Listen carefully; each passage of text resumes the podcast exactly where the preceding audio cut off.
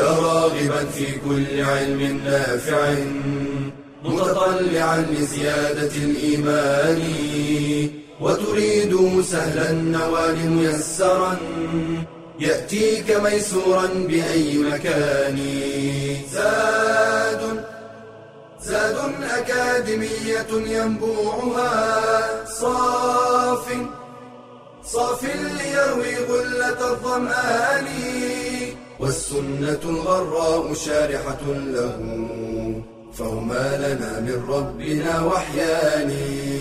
بشرى لنا زاد أكاديمية للعلم كالأزهار في البستان. بسم الله الرحمن الرحيم. الحمد لله رب العالمين والصلاة والسلام على أشرف المرسلين نبينا محمد صلى الله عليه وعلى آله وصحبه وسلم تسليما كثيرا. أما بعد سلام الله عليكم ورحمته وبركاته وأسأل الله العظيم رب العرش الكريم بأسمائه وصفاته أن يرزقنا جميعا علما نافعا ورزقا واسعا وشفاء من كل داء. ومع هذه الأكاديمية المباركة ومع أكاديمية زاد ومع مادة الحديث الشريف كنا في اللقاء الماضي أحبتي في الله توقفنا في الحديث الخامس عشر وتكلمنا في شيء منه ونكمل حديثنا إن شاء الله في هذه هذا اللقاء وهذه الحلقة. استكمالا الحديث نقرأ الحديث سويا. حديث أبي هريرة رضي الله عنه أرضاه قال قال رسول الله صلى الله عليه وسلم لا تحاسدوا ولا تناجشوا ولا تباغضوا ولا تدابروا ولا يبع بعضكم على بيع بعض. وكونوا عباد الله إخوانا. المسلم أخو المسلم لا يظلمه ولا يخذله ولا يحقره.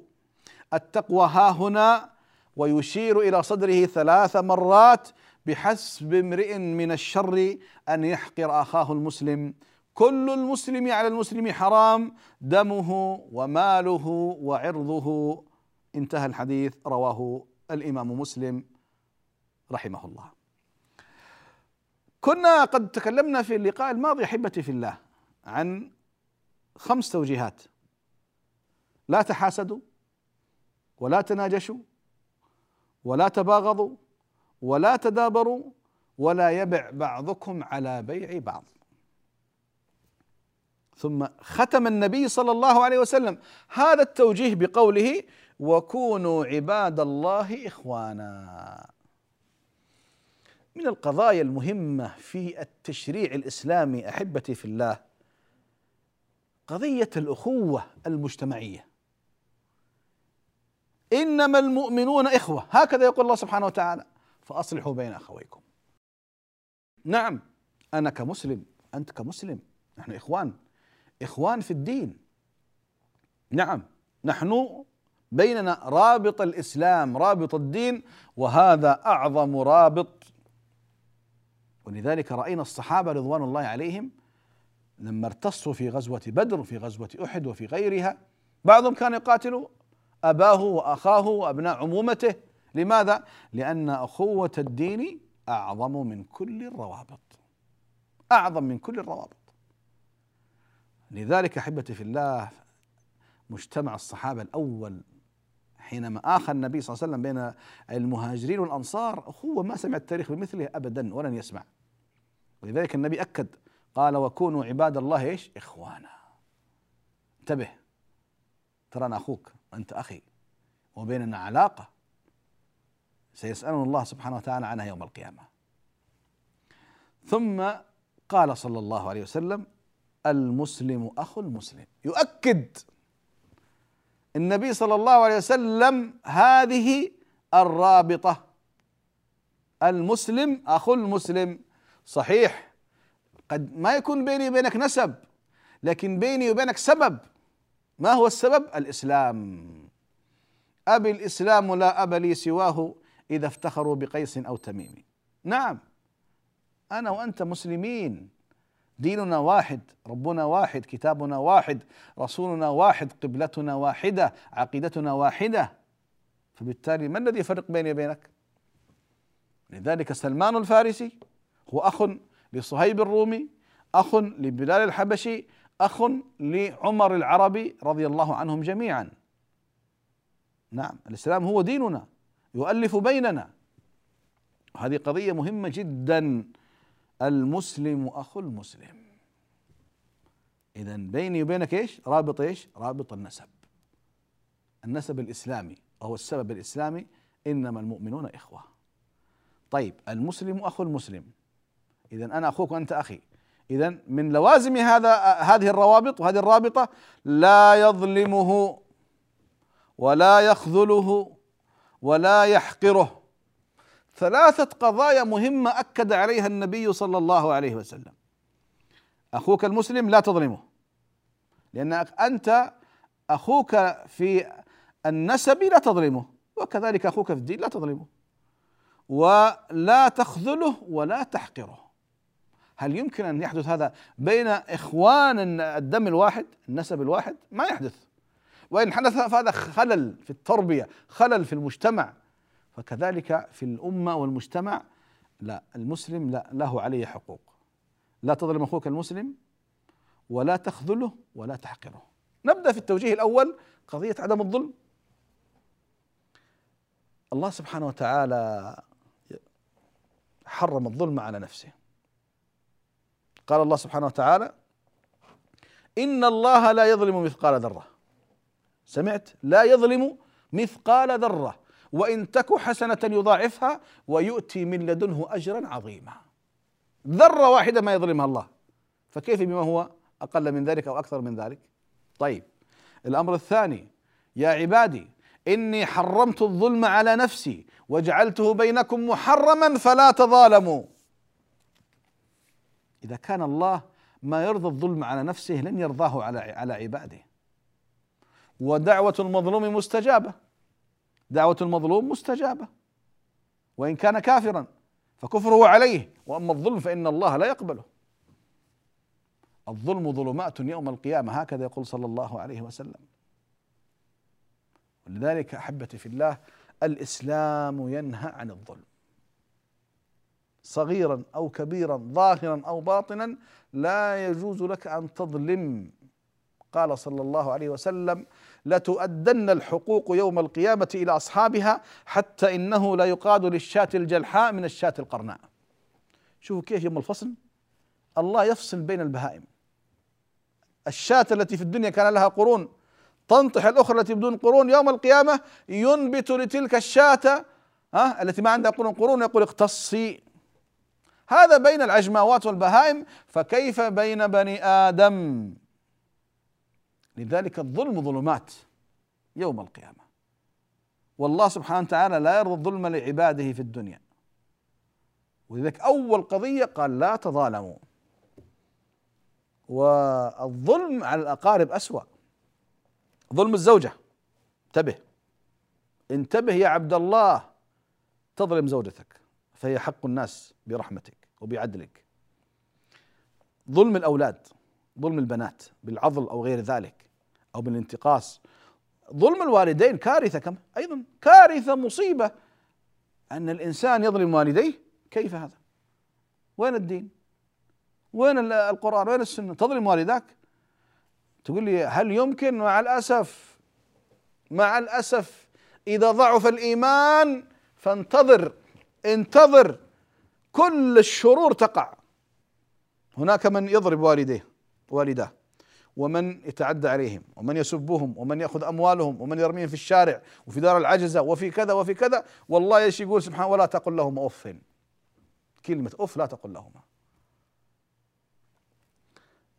اذا الظلم ظلمات يوم القيامة وكما تدين تدان وربنا سبحانه وتعالى لا يرضى الظلم ابدا لعباده.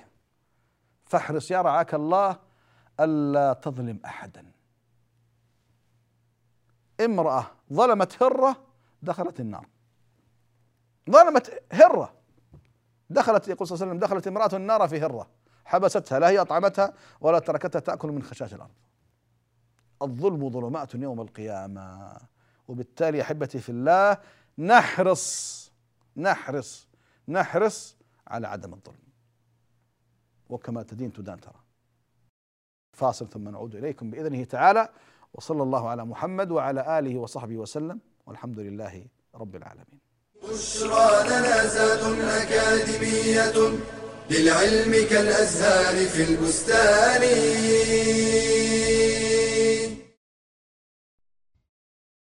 من يرد الله به خيرا يفقهه في الدين والناس معادن خيارهم في الجاهلية خيارهم في الإسلام إذا فقهوا. من هنا حق للمرأة أن تسعى للتفقه في الدين وتعلم الضروري من أحكامه فتصحح عبادتها وتقوم بمسؤوليتها تجاه زوجها وأولادها وأهل بيتها ومجتمعها. وينبغي للمرأة أن تبدأ بفروض الأعيان فتتعلم الطهارة والصلاة والصيام وما يخصها من أحكام. كالحيض والحمل والرضاعة وغير ذلك. فإذا أرادت عبادة أو معاملة وجب عليها تعلم أحكامها. كأن تريد الحج فتتعلم أحكامه. ويتوفر لها مال فتتعلم كيف تخرج زكاته وتاريخ الأمة زاخر بالعالمات الفقيهات. ويأتي على رأسهن عائشة أم المؤمنين رضي الله عنها. قال عروة بن الزبير ما رأيت احدا أعلم بشعر ولا فريضة ولا أعلم بفقه من عائشة. ومنهن عمرة بنت عبد الرحمن الأنصارية. قال القاسم بن محمد للزهري عليك بعمرة بنت عبد الرحمن فإنها كانت في حجر عائشة. قال فأتيتها فوجدتها بحرا لا ينزف. ومنهن فاطمة بنت علاء الدين السمرقندي كانت فقيهة عالمة. وقد بلغ من فقهها أن والدها كانت لا تأتيه الفتوى إلا وعرضها عليها وسمع رأيها بها فكانت الفتوى تخرج وبها توقيعان توقيعه وتوقيع ابنته. حفظت فاطمة كتاب أبيها المسمى تحفة الطالب والذي شرحه الكاساني في بدائع الصنائع ففرح به علاء الدين وزوجه ابنته فاطمة. فقال الفقهاء شرح تحفته وزوجه ابنته. وبعد زواجها من الكاساني استمرت الفتوى تخرج من بيت أبيها السمرقندي بتوقيعه وتوقيع ابنته فاطمة وانضم إلى توقيعهما توقيع ثالث جديد هو توقيع زوجها الكاساني. بشرى لنا أكاديمية. للعلم كالأزهار في البستان. بسم الله الرحمن الرحيم. الحمد لله رب العالمين والصلاة والسلام على أشرف المرسلين نبينا محمد صلى الله عليه وعلى آله وصحبه وسلم تسليما كثيرا. أما بعد سلام الله عليكم ورحمته وبركاته. وأسأل الله العظيم بأسمائه وصفاته أن يرزقنا جميعا علما نافعا ورزقا واسعا وشفاء من كل داء. ما زلنا مع هذا الحديث العظيم. النبي صلى الله عليه وسلم يقول: المسلم أخو المسلم لا يظلمه ولا يخذله ولا يحقره.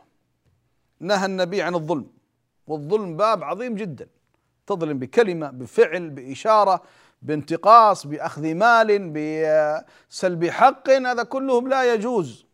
ثم قال ولا يخذله. آه، عادة الخذ الخذلان عندما أكون أنا محتاج في ظرف ظرف مالي ظرف صحي ظرف أمني آه، هناك من يريد أن يتعدى علي وأنت تستطيع أن تنصرني أو تقف معي تخذلني؟ كيف هذا؟ كيف هذا؟ بل إذا كان بينك وبين كافر كان بينك وبين كافر عهود عهود وشروط ونصرة واحتاجك الكافر فإنك تساعد الكافر. طبعا ليس على مسلم لكن على إن هناك عهود ومواثيق. كان النبي صلى الله عليه وسلم بينه وبين اليهود أول ما وصل المدينة هناك ميثاق أن اليهود ينصرونه وأنه ينصرهم. وبالتالي حتى ولو كان كافرا بينك وبينه بينك وبينه عهود ومواثيق نصرة لا تخذله. لا تخذله. طبعا بشروطها المعروفة والمعتبرة شرعا الموافقة للكتاب والسنة حتى لا يتشعب الموضوع. فإذا فكيف أخوك المسلم؟ يعني يحتاجك في موضوع في أمر في شفاعة في نصرة في في في غوث ولا تقف معه؟ أين الدين؟ أين الدين؟ لذلك النبي صلى الله عليه وسلم ما كان يخذل أحدا بينه وبينه عهد وميثاق. ولا يخذله لا ما تخذلني يا أخي. أنا لا يجوز لي أن أخذلك وأنت لا يجوز لك أن تخذلني. هنا لما يكون لنا هذا المجتمع بهذه القوة هل نخاف من عاديات الزمان أو نخاف من ال ال آه، الأمور التي قد تحدث فجأة؟ لا الحمد لله. أنا عندي إخواني وعندي أقاربي وعندي أصحابي. إن احتجت وقفوا معي إن احتاجوا لي وقفت معهم. هذا المجتمع المسلم.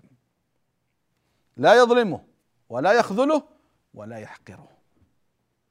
كيف مسلم تحقير أخوك المسلم؟ وترى هذه كلها من الشيطان.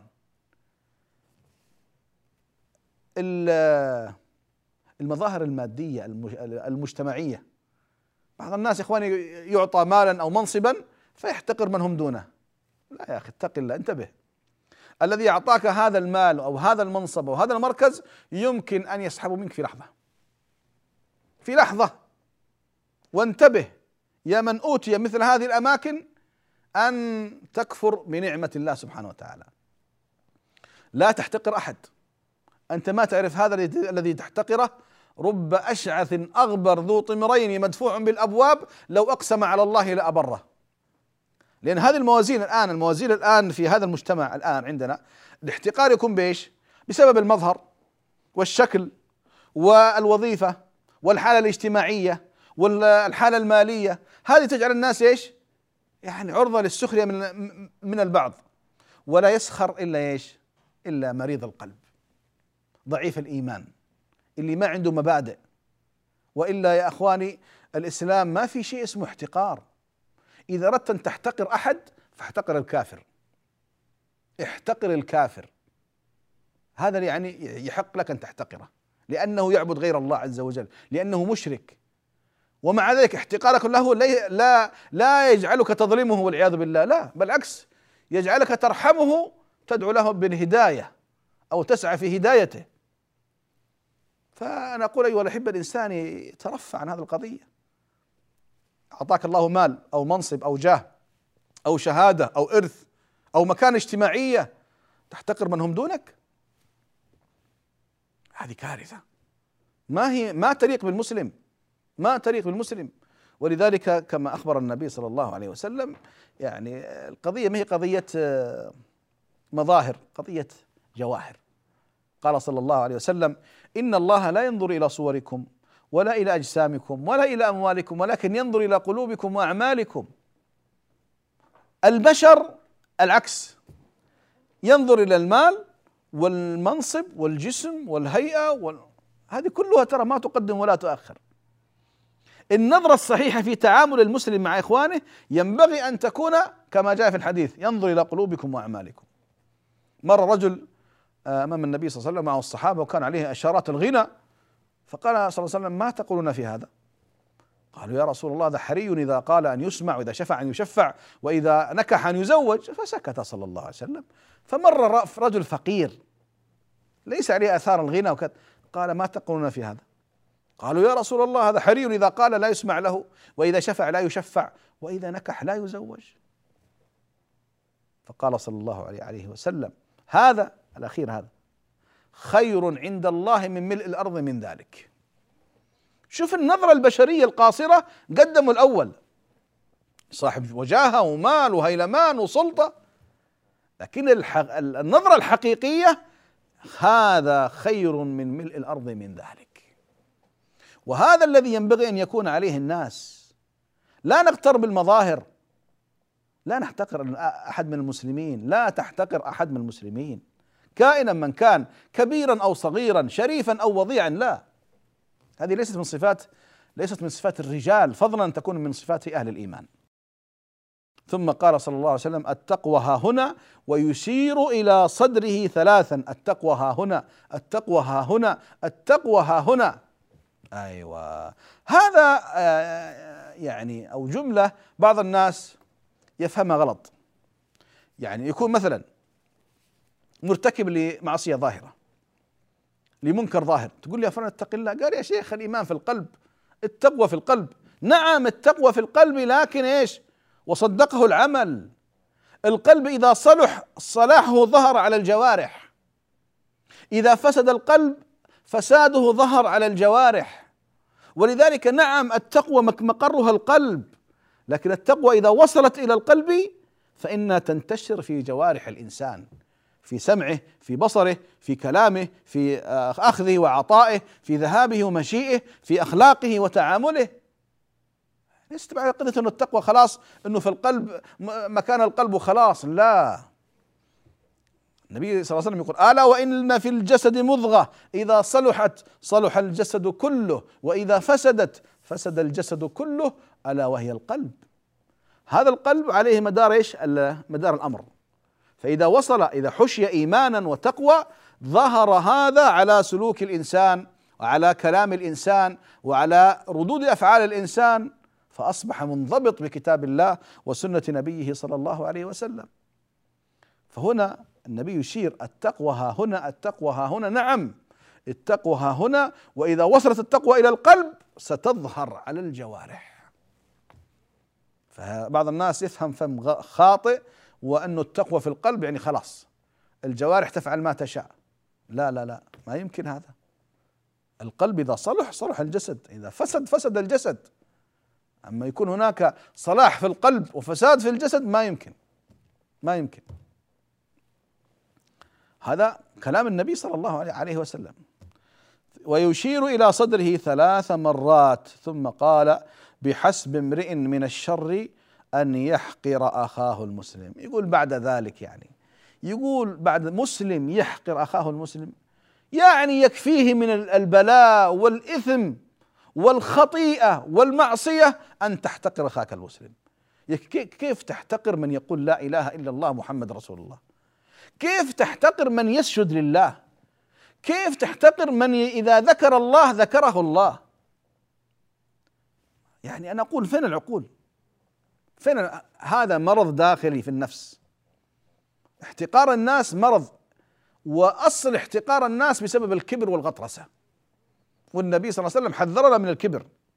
لا يدخل الجنة من كان في قلبه مثقال ذرة من كبر. ذرة الذرة نملة. قالوا يا رسول الله إن أحدنا يحب أن يكون نعله حسن وثوبه حسن. قال الكبر غمط الناس الكبر بطر الحق وغمط الناس. إن الله جميل. قال إن الله جميل يحب الجمال. الكبر بطر الحق وغمط الناس. بطر الحق رد الحق. غمط الناس احتقار الناس. هذا كبر. ولا يحتقر الناس إلا إنسان متكبر. فإذا بلي أحدنا باحتقار الناس عليه أن يراجع نفسه وقلبه وأن يعالج نفسه. انتبه وين رايح أنت؟ انتبه. الاحتقار ما يكون إلا من الكبر تتكبر على ماذا يقول علي بن أبي طالب وقيل غيره يقول عجبت لمن يتكبر وقد خرج من مجرى البول مرتين تتكبر على إيش؟ على ماذا؟ ولما وقف الحسن البصري رحمه الله أمام أحد الأمراء الذي مشي في مشى في السوق ب يعني بحاشيته الناس تركوه وأقف أمامه أنت ما تعرفني؟ قال بلى أعرفك أولك نطفة مذره واخرك جيفه قذرة وما بينهما تحمل العذرة. فأطرق الأمير وقال والله أبا سعيد ما عرفني إلا أنت. هذا الإنسان يتكبر. نعوذ بالله. فاصل ثم نعود إليكم بإذن الله. وصلى الله على محمد وعلى آله وصحبه وسلم. والحمد لله رب العالمين. بشرى لنا زاد أكاديمية للعلم كالأزهار في البستان. هل كرم المرأة أحد مثل ما كرمها الإسلام؟ فالنساء شقائق الرجال وإنما خصت المرأة ببعض الأحكام كإعفائها من الجمع والجماعات مراعاة لأنوثتها لا تحقيرا لها. فللمرأة حقها في التعليم وقد خصص النبي صلى الله عليه وسلم درسا لتعليم النساء. ولا يمنعها الحياء من طلب العلم. قالت عائشة رضي الله عنها نعم النساء نساء الأنصار لم يكن يمنعهن الحياء أن يتفقهن في الدين. والتعليم حق للمرأة على أبيها وزوجها. عن علي بن أبي طالب في قوله تعالى يا أيها الذين آمنوا قوا أنفسكم وأهليكم نارا وقودها الناس والحجارة.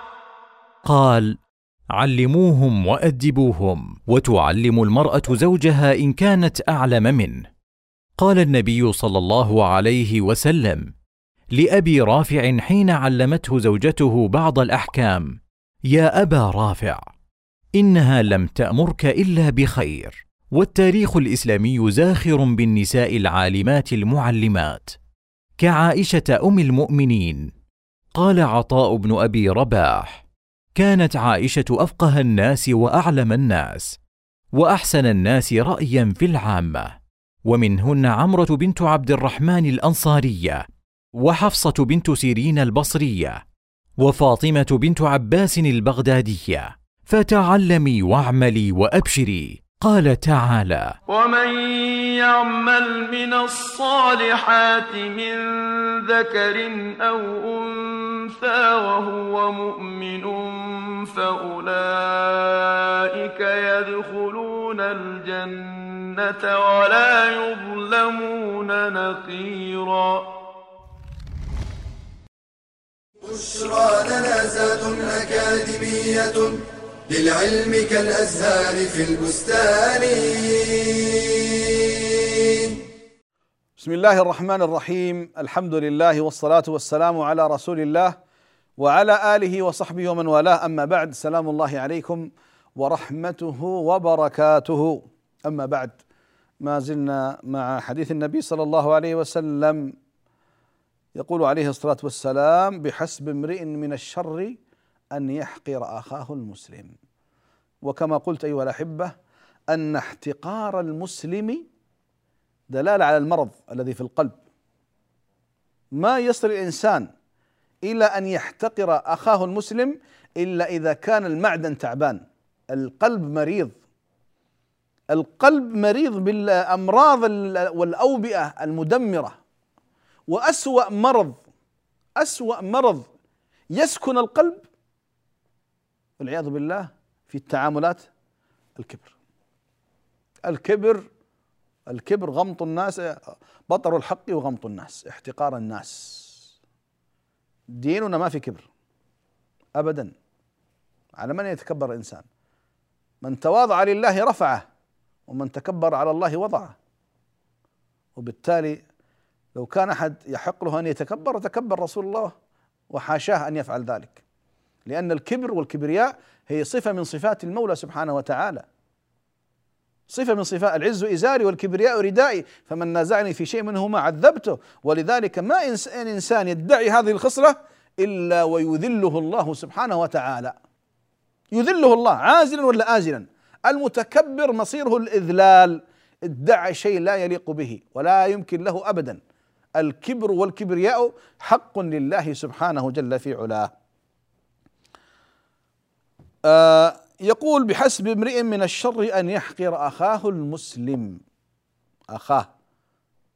ثم قال كل المسلم على المسلم حرام. كل المسلم على المسلم حرام. دمه وماله وعرضه. دمه وماله وعرضه. انتبه. يا أخي أنا أخوك. أيها المسلم. أنا أخوك وأنت أخي. ولذلك انتبه إياك أن تقع في دمي أو تقع في مالي أو تقع في عرضي ولذلك النبي صلى الله عليه وسلم في حجة الوداع حينما خطب الناس يقول أي شهركم هذا؟ أليس شهرا حراما؟ قالوا بلى. أي بلد؟ أليست بلدا حراما؟ قالوا بلى. أي يوم هذا؟ أليس يوم حرام؟ قالوا بلى. قال إن دماءكم وأموالكم وأعراضكم حرام عليكم كحرمة يومكم هذا في بلدكم هذا في شهركم هذا. الله ألا هل بلغت؟ اللهم فاشهد. سمعتم؟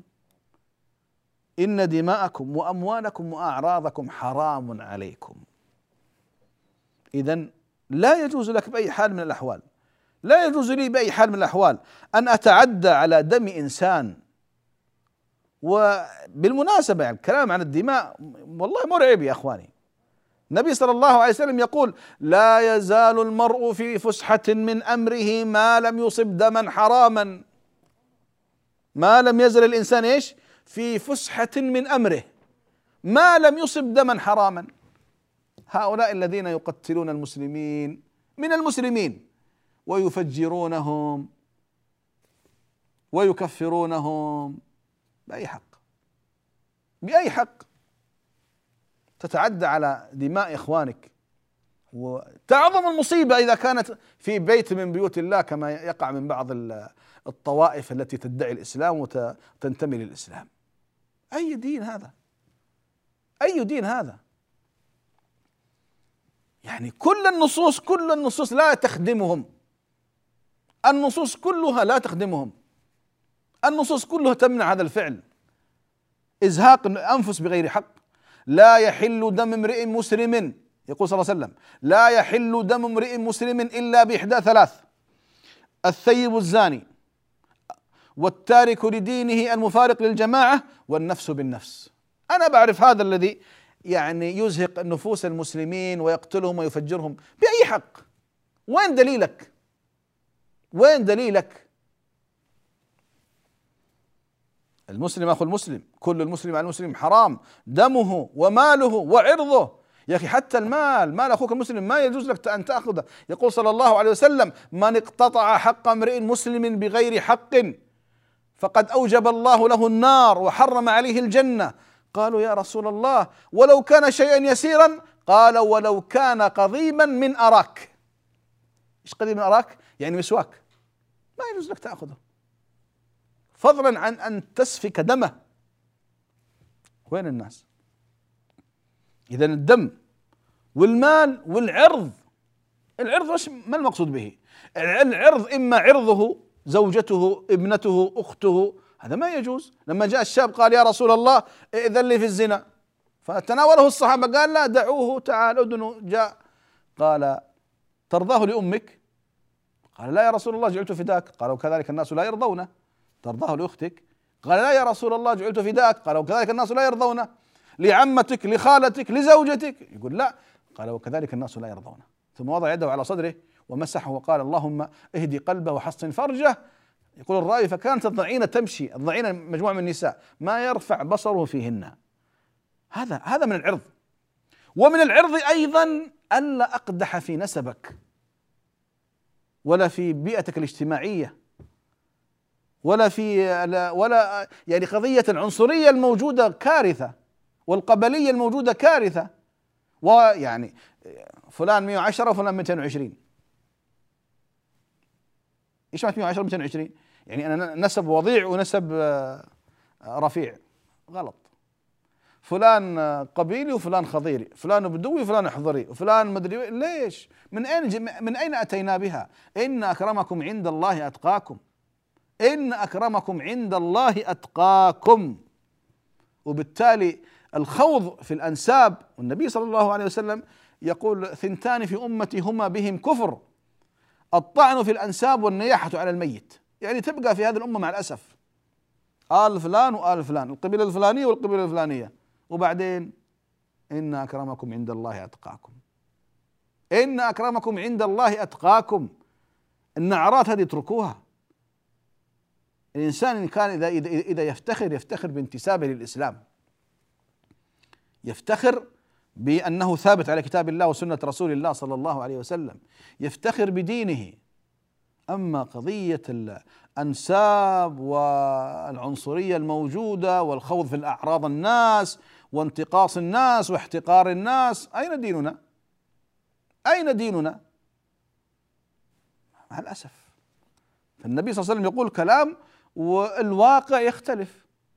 بلينا لا أقول بلينا في يعني بهذا الموضوع لكن لا نجعله يعني سيفا قائما مسلطا على الناس. فلان كذا وفلان كذا وفلان كذا وفلان كذا. وبعدين القضية تصبح بعد فترة فعلا مجتمع متهيج مجتمع فيه مفاصلة. بينما المجتمع لابد أن يكون مجتمع مترابط. مجتمع مترابط. المسلم أخو المسلم. إنما المؤمنون إخوة. لا يظلمه لا يحقره لا يخذله. بحسب امرئ من الشر أن يحقر أخاه المسلم. كل المسلم على المسلم حرام دمه وماله وعرضه. انتهينا خلاص. هل وعينا هذا الكلام؟ لو وعينا هذا الكلام صدقوني المحاكم تقفل. نقاط الشرطة تقفل. ما نحتاجها. ما نحتاجها. لكن المشكلة لما لا نعي مثل هذه الأوامر. تبدأ المشاكل وتبدأ آه القضايا تحدث والقطيعة والجرائم. شيء نسأل الله العافية والسلامة. يا اخوانا ديننا كامل. المشكلة فينا نحن في تطبيقنا ولا حول ولا قوة إلا بالله. وصلنا إلى نهاية اللقاء. أسأل الله سبحانه وتعالى بأسمائه وصفاته أن يوفقنا وإياكم لكل خير وأن يجعل أعمالنا خالصة لوجهه الكريم وأن يجعلنا جميعا مفاتيح الخير مغاليق للشر نسأله أن يصلح مجتمعات المسلمين في كل مكان وأن يجعلنا وإياكم ممن وإياكم ممن يستمع القول فيتبع أحسنه. اللهم اغفر لآبائنا وارحم أمهاتنا وأصلح نياتنا وذرياتنا اشف مرضانا ومرضى المسلمين وارحم موتانا وموتى المسلمين وصل اللهم على محمد وعلى آله وصحبه وسلم تسليما كثيرا. والحمد لله رب العالمين. يا راغبا في كل علم نافع. متطلعا لزيادة الإيمان وتريد سهلا النوال ميسرا يأتيك ميسورا بأي مكان. زاد زاد أكاديمية ينبوعها صار